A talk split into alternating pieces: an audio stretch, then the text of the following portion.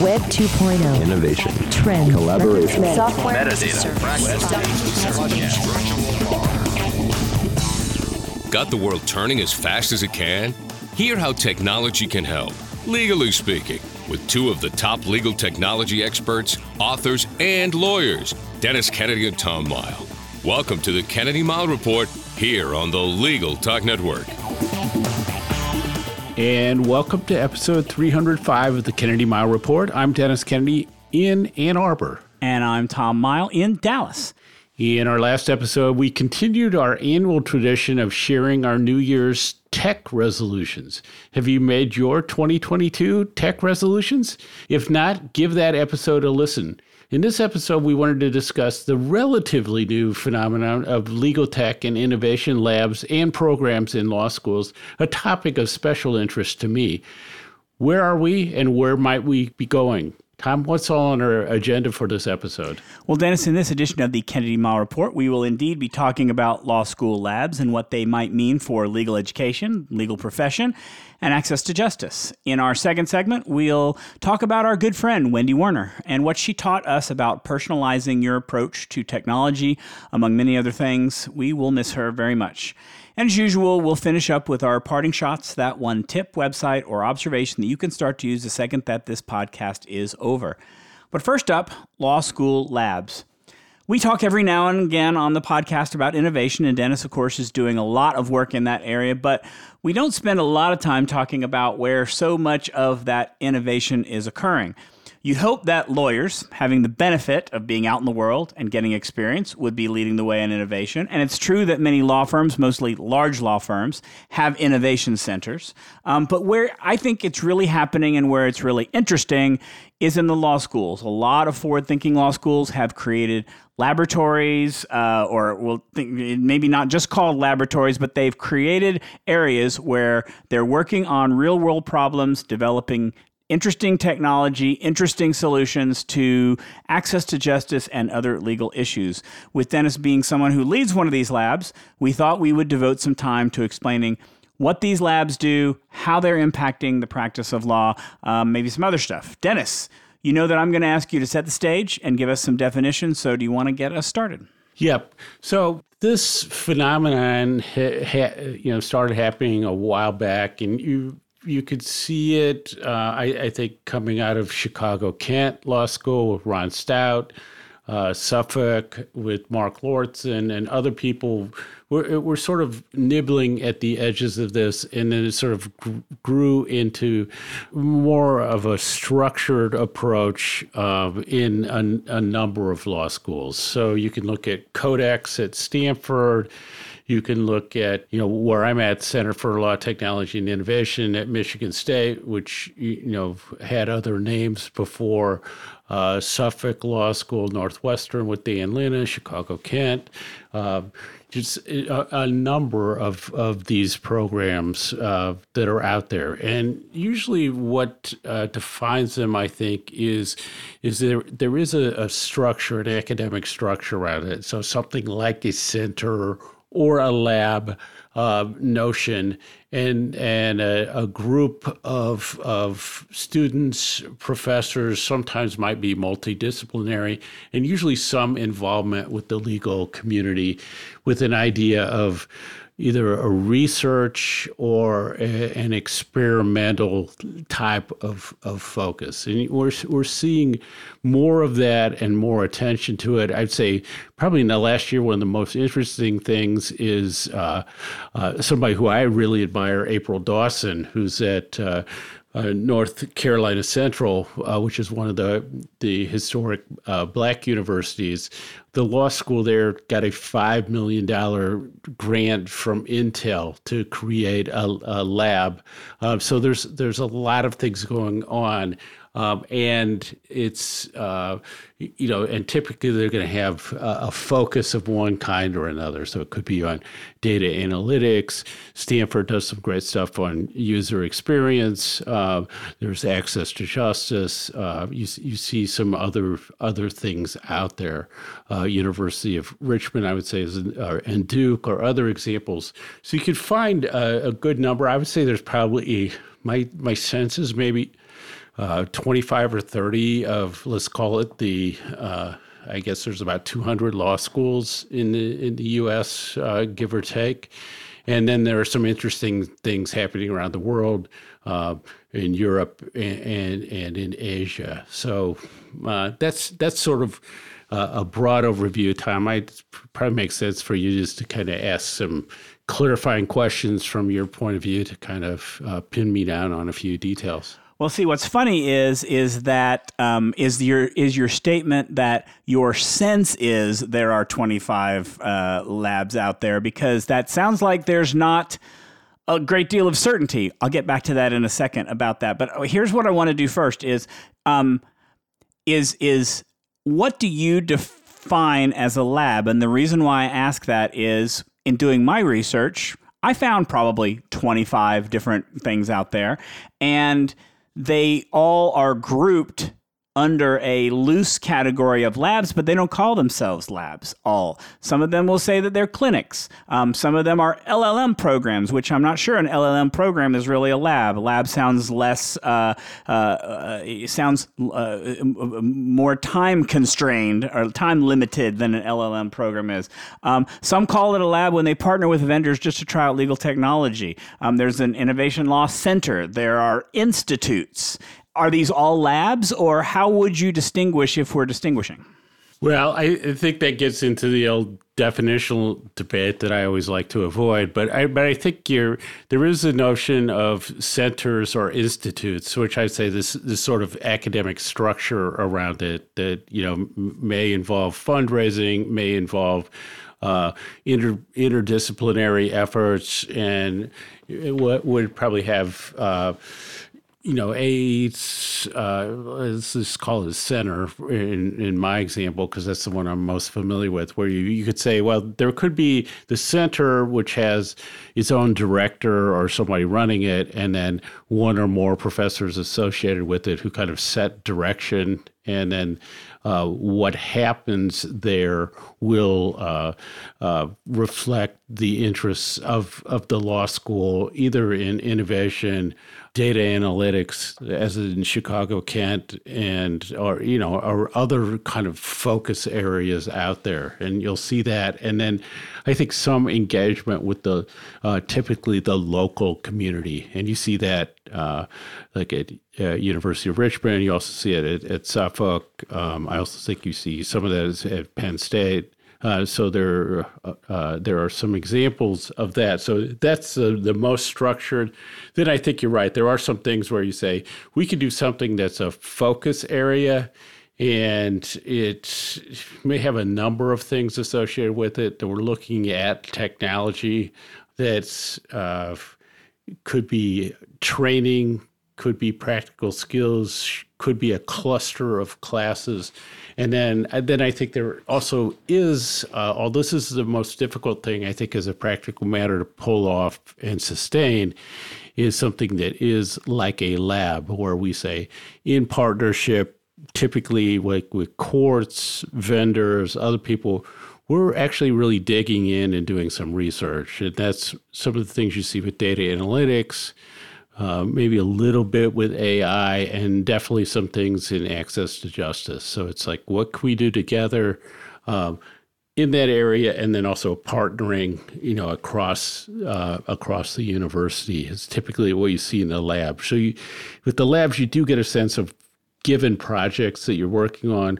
say the difference between a lab and what I would see as a clinic is a clinic to me are doing, you know, actual representation and work for, for clients of one type or another, whereas a lab is doing what I would say is would be considered more uh, a general or academic type of research. So no labs out there who are trying experiments out on clients in real time. Well, I think that that's an interesting to you know how you think of uh, uh, as you ask that question.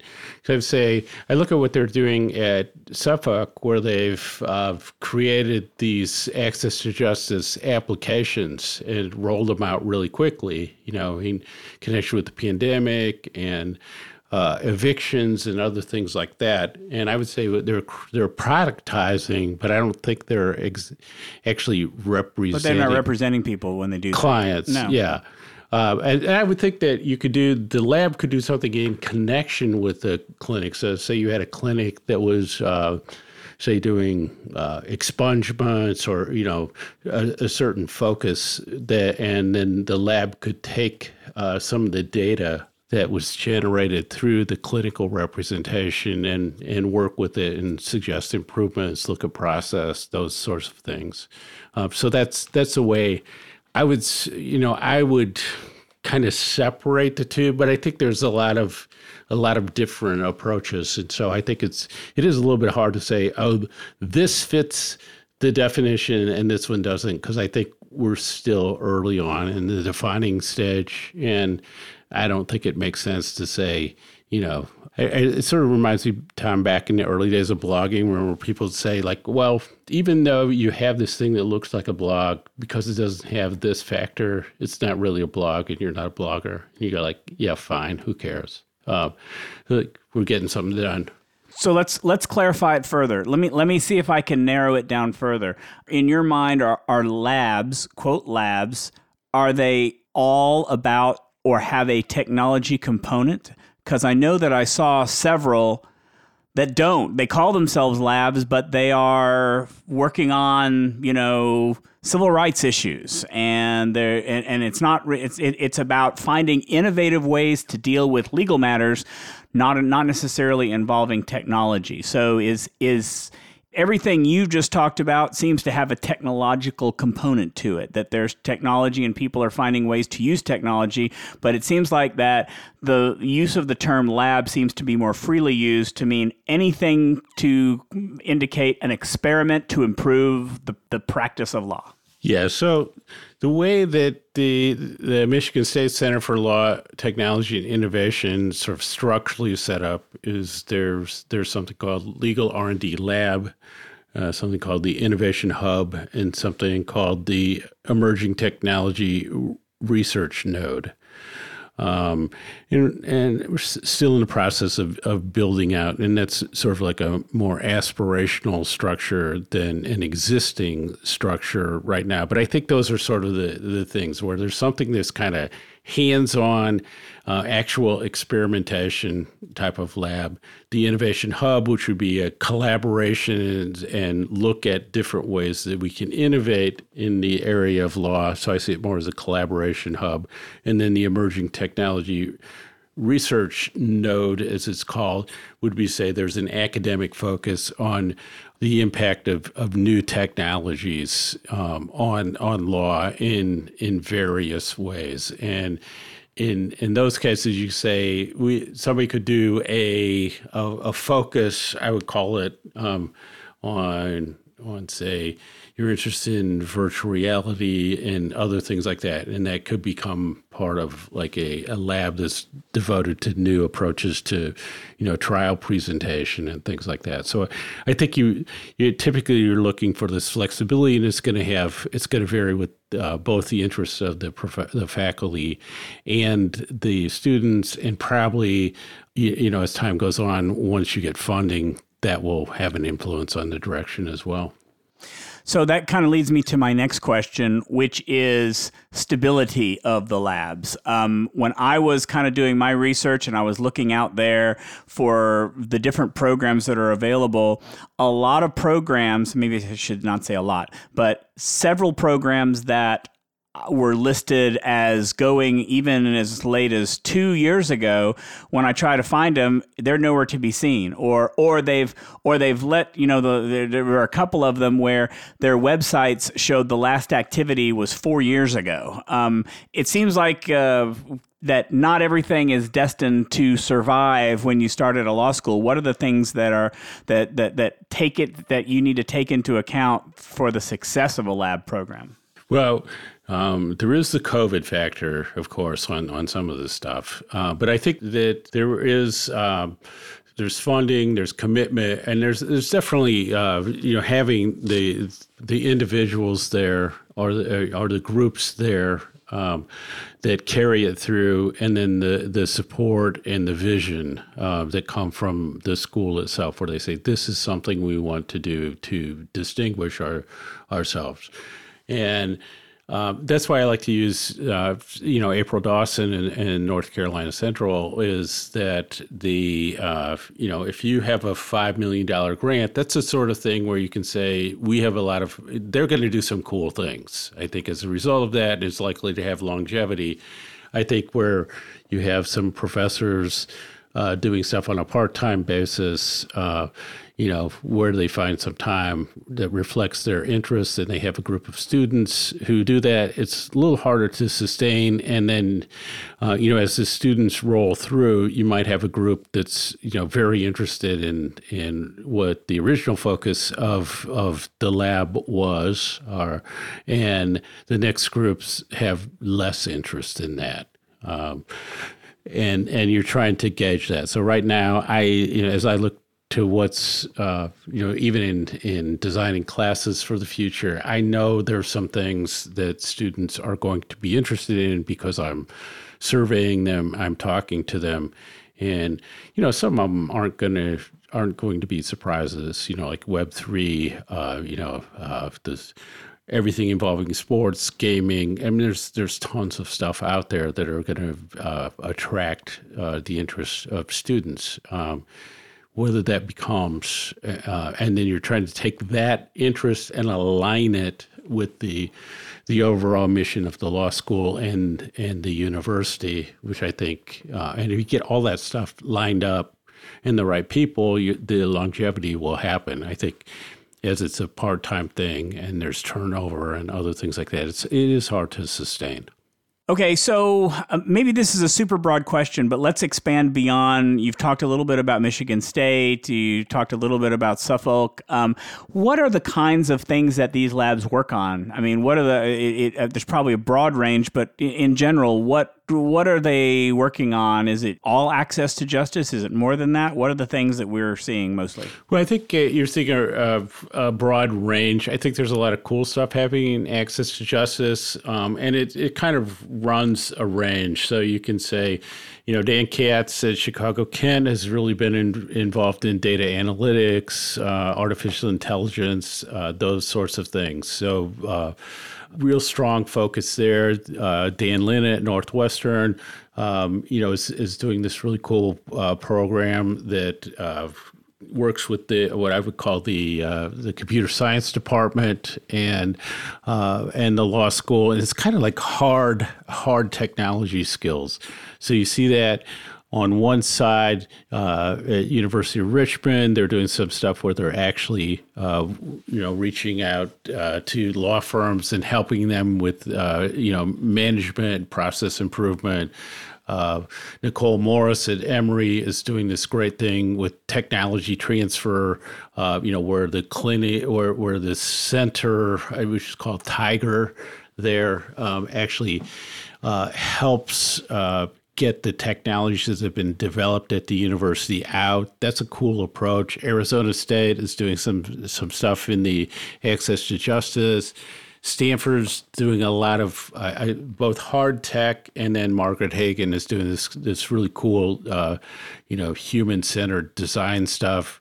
Uh, Vanderbilt, another place where they're looking at, uh, you know, access to justice, uh, design, um, and improving uh, delivery of legal services, among other things.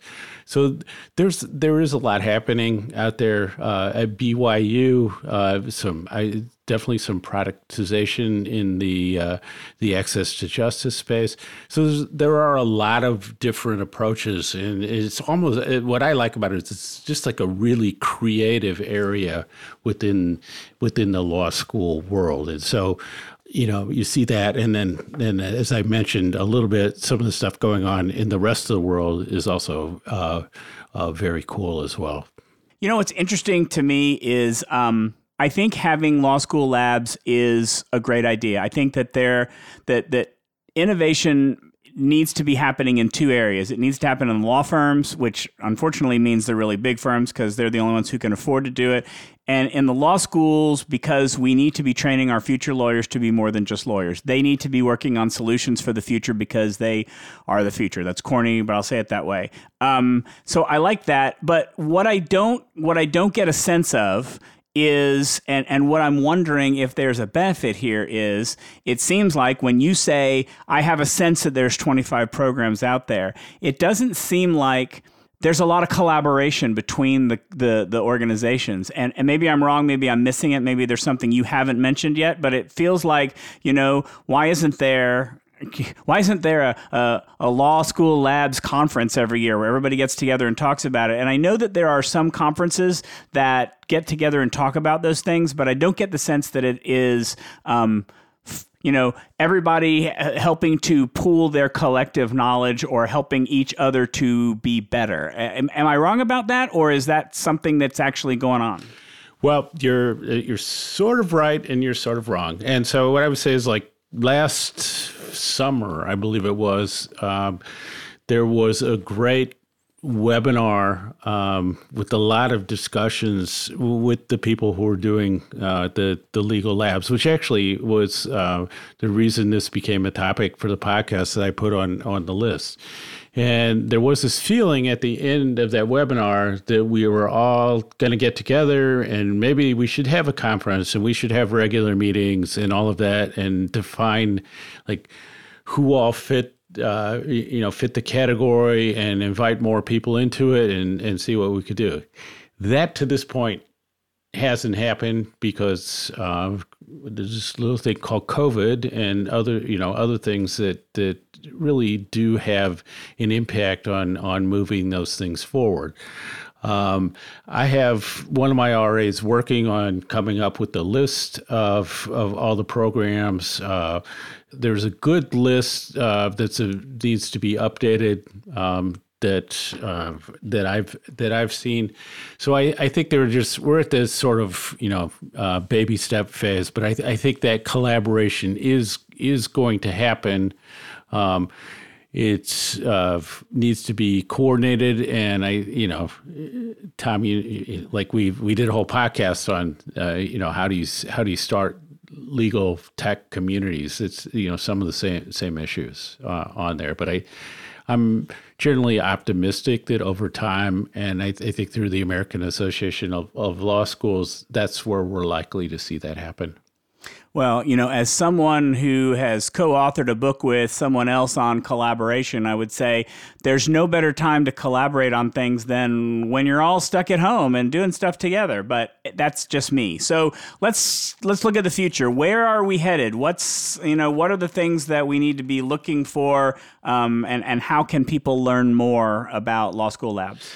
Well, I think the first place to go is to go to your uh, your alma mater and say like, hey, what's what's actually happening at at my old law school? and you know and and does are there some interesting things there that I didn't know about um, and then you're then I think you're starting to look at you know the uh, the usual suspects, I would say, just kind of get an idea of of what's out there. And you know, I've mentioned a bunch of schools, uh, uh, and you know, I know Tom, you you looked through and you found about twenty five places. There's their websites, other ways to to find things. Um, and and then just you know so kind of it's going to be self education and then everybody who's who's working in one of these loves to talk about it and uh, you know uh, wants people to wants to share what they're doing. Uh, we're also seeing alumni come out of out of these programs as well, and so we're still at a point where you, you have to go out and kind of find it. But, you know, I would say within, hmm, I don't know, a year or two, you're going to see uh, see more structure to to be able to find that and and the the collaboration there. So I think you're right. Um, there is no better time to collaborate, but it's also a volunteer group and as we all know that if you make suggestions in a volunteer group, it's people usually think that you're volunteering, which causes some hesitation uh, on the part of people. So uh, that you know that can be an issue as well. And so I assume, and this is a loaded, uh, maybe softballish question for you, that you are bullish on law school labs moving forward. Yeah, I, am bullish, and and the, the, one thing that I think that COVID actually uh, makes me bullish on this because I think we have to try different things. I think that the lab the lab phenomenon is a great way for the law schools to, to reach out into and connect with the community. Um, uh, it could be local, could be alumni, but sort of where where their university, the, the the community their university lives in, and that's what's really interesting to me.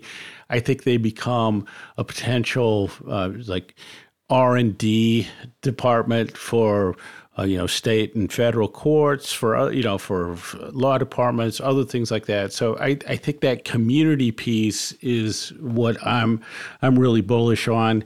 Uh, to the extent that I have hesitation, I I think that you know it is different. I think that uh, there is. Uh, you know, definitely, uh, uh, you know, people are looking at the traditional legal education approach, um, and so um, that will have that that will be the friction that needs to be overcome, and and that's difficult to predict how that's going to play out, and it could be that you know uh, it may turn out that, as you said, that it could be in large law firms, or other organizations that you see that this this type of uh, center or lab might work better than in the the uh, university structure. Uh, but we'll see how that plays out. But I think it's it's a way for the whole legal ecosystem to start to work together uh, to achieve some positive results. Well, let's make sure to revisit this uh, in an upcoming episode, see how things have gone a few uh, months or years down the road. All right, before we move on to our next segment, let's take a quick break for a message from our sponsors. Be the best resource you can for your Spanish speaking clients with the Spanish Group's legal translation service. Experienced translators ensure accurate translation of your documents with same day delivery. Confidentiality is ensured, and the Spanish group guarantees acceptance for certified translations. All that, and their rates are competitive. If you need other languages, the Spanish group translates in over 140 languages. Mention Legal Talk 20 when you request your quote for 20% off your first translation. Visit thespanishgroup.org. Delegate out those tasks that take up your time. Staffi can help you with your legal, administrative, marketing, and even client facing workload. Hiring Staffi's top notch bilingual virtual staff means Staffi does the recruiting, hiring, and training for you. Then, if you need a change, Staffi handles it. You get to concentrate on your strategic work. Schedule a free consultation at staffi.cc. That's S T A F I dot cc and get $500 off with code HAPPY24 filing court documents, serving legal papers, collecting electronic signatures, all critical parts of the litigation process, yet ones that are time consuming and error prone. But what if you could do more straight from your case or document management software? InfoTrack automates data entry, document selection, tracking, and information syncing across all these core tasks and more by integrating with your core systems like Clio, Smokeball, Leap, MyCase, and others. Spend more time on substantive legal work and less time on busy work. Learn how simple it can be at infotrack.com/simple.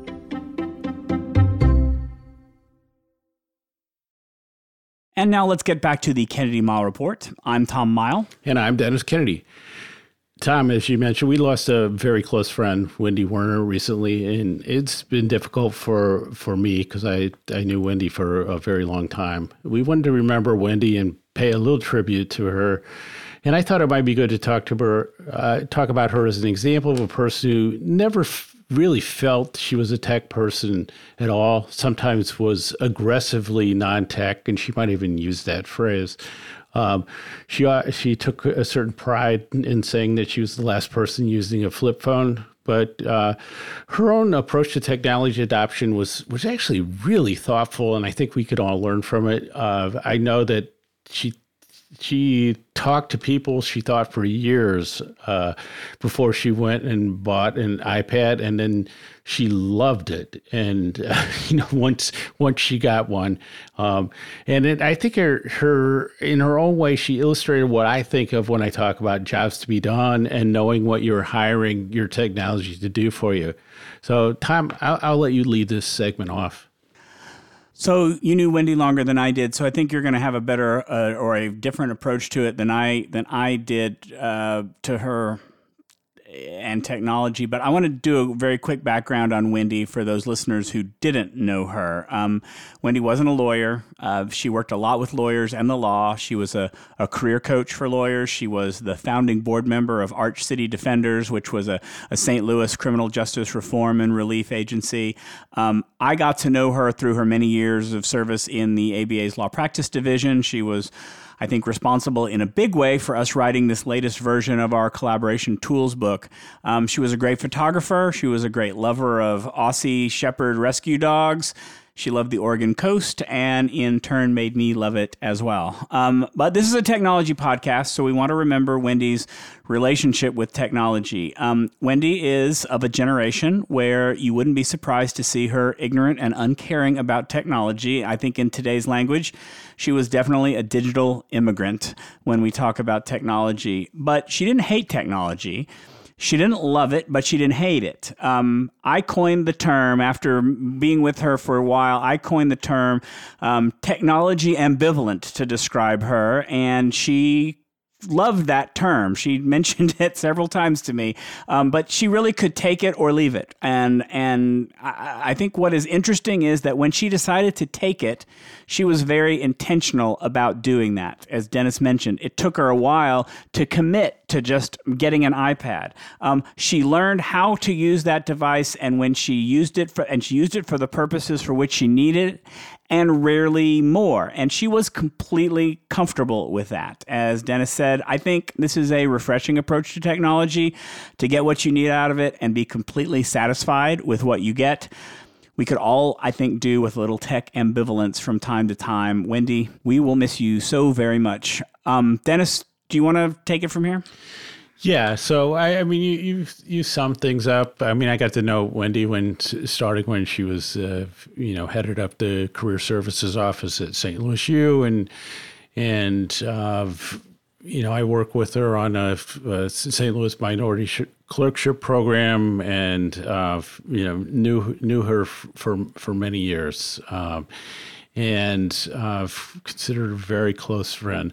But I, I, it just struck me, you know, as you, you're, it's as we were thinking about her, is that she just really interrogated technology in a way that I liked. You know, she was uh, more conservative about it, but she was like the opposite. Uh, and I was thinking before we did the show, I sometimes think of people who will say, "Oh, I have these ten new gadgets I got, and I, you know, I'm trying this and I'm trying that," and, and I want to say to them, "Well, like, well, what about the last shiny new thing that you were saying was the best thing ever?" You know, Wendy was kind of the opposite of that, and I think you could you could learn from that. So in her photography, she totally understood like you know what equipment she needed and why. But with just saying, oh, and to have tech for tech's sake, and especially computers. Um, that was different. That was a different story, and and so I think the iPhone or the iPad thing for her was uh, to see her take to that because we there were a number of us who told her for a long time she would say, "Here's here's what I don't like and here's what I don't need and this would help me and that would help me. And I think I remember I know I said a lot and I know you said Tom a lot, Jim Calloway, others would say, like, you're talking iPad, Wendy. You're just talking iPad. And then once she she under, tried to understand it first and then then worked with it. And you know she was really really good at using the ipad. Um, and you know i learned i learned things from that. And so i i think that sometimes when you um, you it's good to be conservative in your approach. You don't have to go to the to the newest uh, thing and you know try to under you know say i'm going to be first at this. But if you can understand why you're going to why you're going to use it what the job to be done is. And she just illustrated that whole jobs to be done notion of just just a you know one of my one of my best friends the whole time I was in St. Louis. Um, uh, I, I'll miss her miss her greatly, but uh, just a, a, life well lived in in so many ways. Um, now it's time for parting shots. That one tip, website, or observation you can use the second this podcast ends. Tom, take it away. Uh, so mine is a website. Uh, this is called 12feet.io. It's just 12ft.io. I'll put the link in the show notes. Um, the, the tagline there is show me a 10 foot paywall and I'll show you a 12 foot ladder. Um, and this operates from the theory that um, any website that has a paywall to it they're still going to let Google index it because they want those articles, they want that content to show up in the search results. Um, and so that version of a document still exists somewhere in a Google cache. And so what uh, 12 foot does is you put in a uh, URL of a paywalled article and it will go and find the cached uh, unpaywalled version of the page. Now, it's not perfect. I can't get it to work on Wall Street Journal articles. It's hard to get it to work on New York Times articles, but there are a lot of websites that I was able to find the unpaywalled version of it. So if you're looking for something that has a paywall, if some site that you have no intention of, of subscribing to that just to get to that one article, then put the URL into 12foot.io and you might get the, uh, the unpaywall version for free. I'm sure publishers will be happy with, with that one, but uh, it's I, you know, I, I, think you're right, Tom. This paywall stuff has made the internet really difficult to use in the in the in the past year. So uh, I'm in favor of of uh, anybody who's helping helping us open up uh, access to inf- information.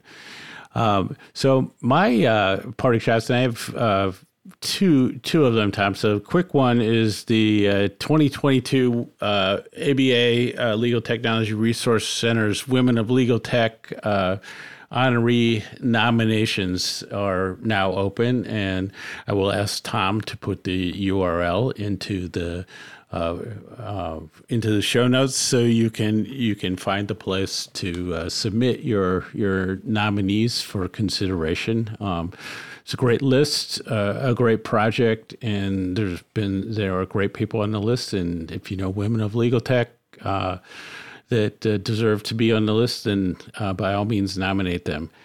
Um, the second thing is is some is is very new for me that I'm experimenting with. So I did my personal quarterly offsite, and one of my things was I'm calling the smalls list, and so what I found is there I have like uh, it could be technology annoyances, it could be other things that that uh, are just kind of small projects that kind of get in your way. So sometimes you have low energy, or you just have like a little bit of time, and uh, you know you're thinking like, oh, I need to set something up, or I need to to do something, and it's going to take a short period of time. I'm just creating a list of those smalls. So when I find myself in that situation, I go, oh, uh, I can do these things, and I can start to knock those things off. And I think there's these little improvements I can make to to my life. Like I just did something today that uh, had been sitting around for a long time that I knocked out in about 15 minutes, and I feel great about it. And so you get the sense of accomplishing things and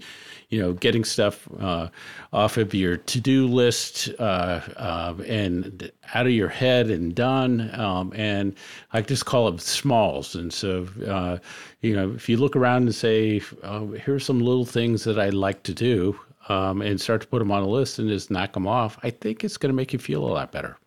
There was actually an article in somewhere that I saw today that talked about the whole notion of productivity around any task that you can get done with two, in two minutes or less. Go ahead and do it. And she was writing about how much more productive it made her feel. So a very good tip. Well, I would say the two minute rule is like a great David Allen thing. And what I always found with it was that the problem came up when you thought something was a two minute task and it really ended up being like a two well, hour task. You need to have you need to have better good you need to have good judgment about it and hopefully as you practice on it you get better at, at I'll, uh, I'll just take two that. minutes to put this IKEA uh, piece of furniture together and then next thing you know yeah, it's four that's hours clearly later. not a two minute task. And that wraps it up for this edition of the Kennedy Mighell Report. Thanks for joining us on the podcast. You can find show notes for the show on the Legal Talk Network's page for this podcast. If you like what you hear, please subscribe to the show in iTunes or on the Legal Talk Network site where you can find archives of all of our previous episodes along with transcripts.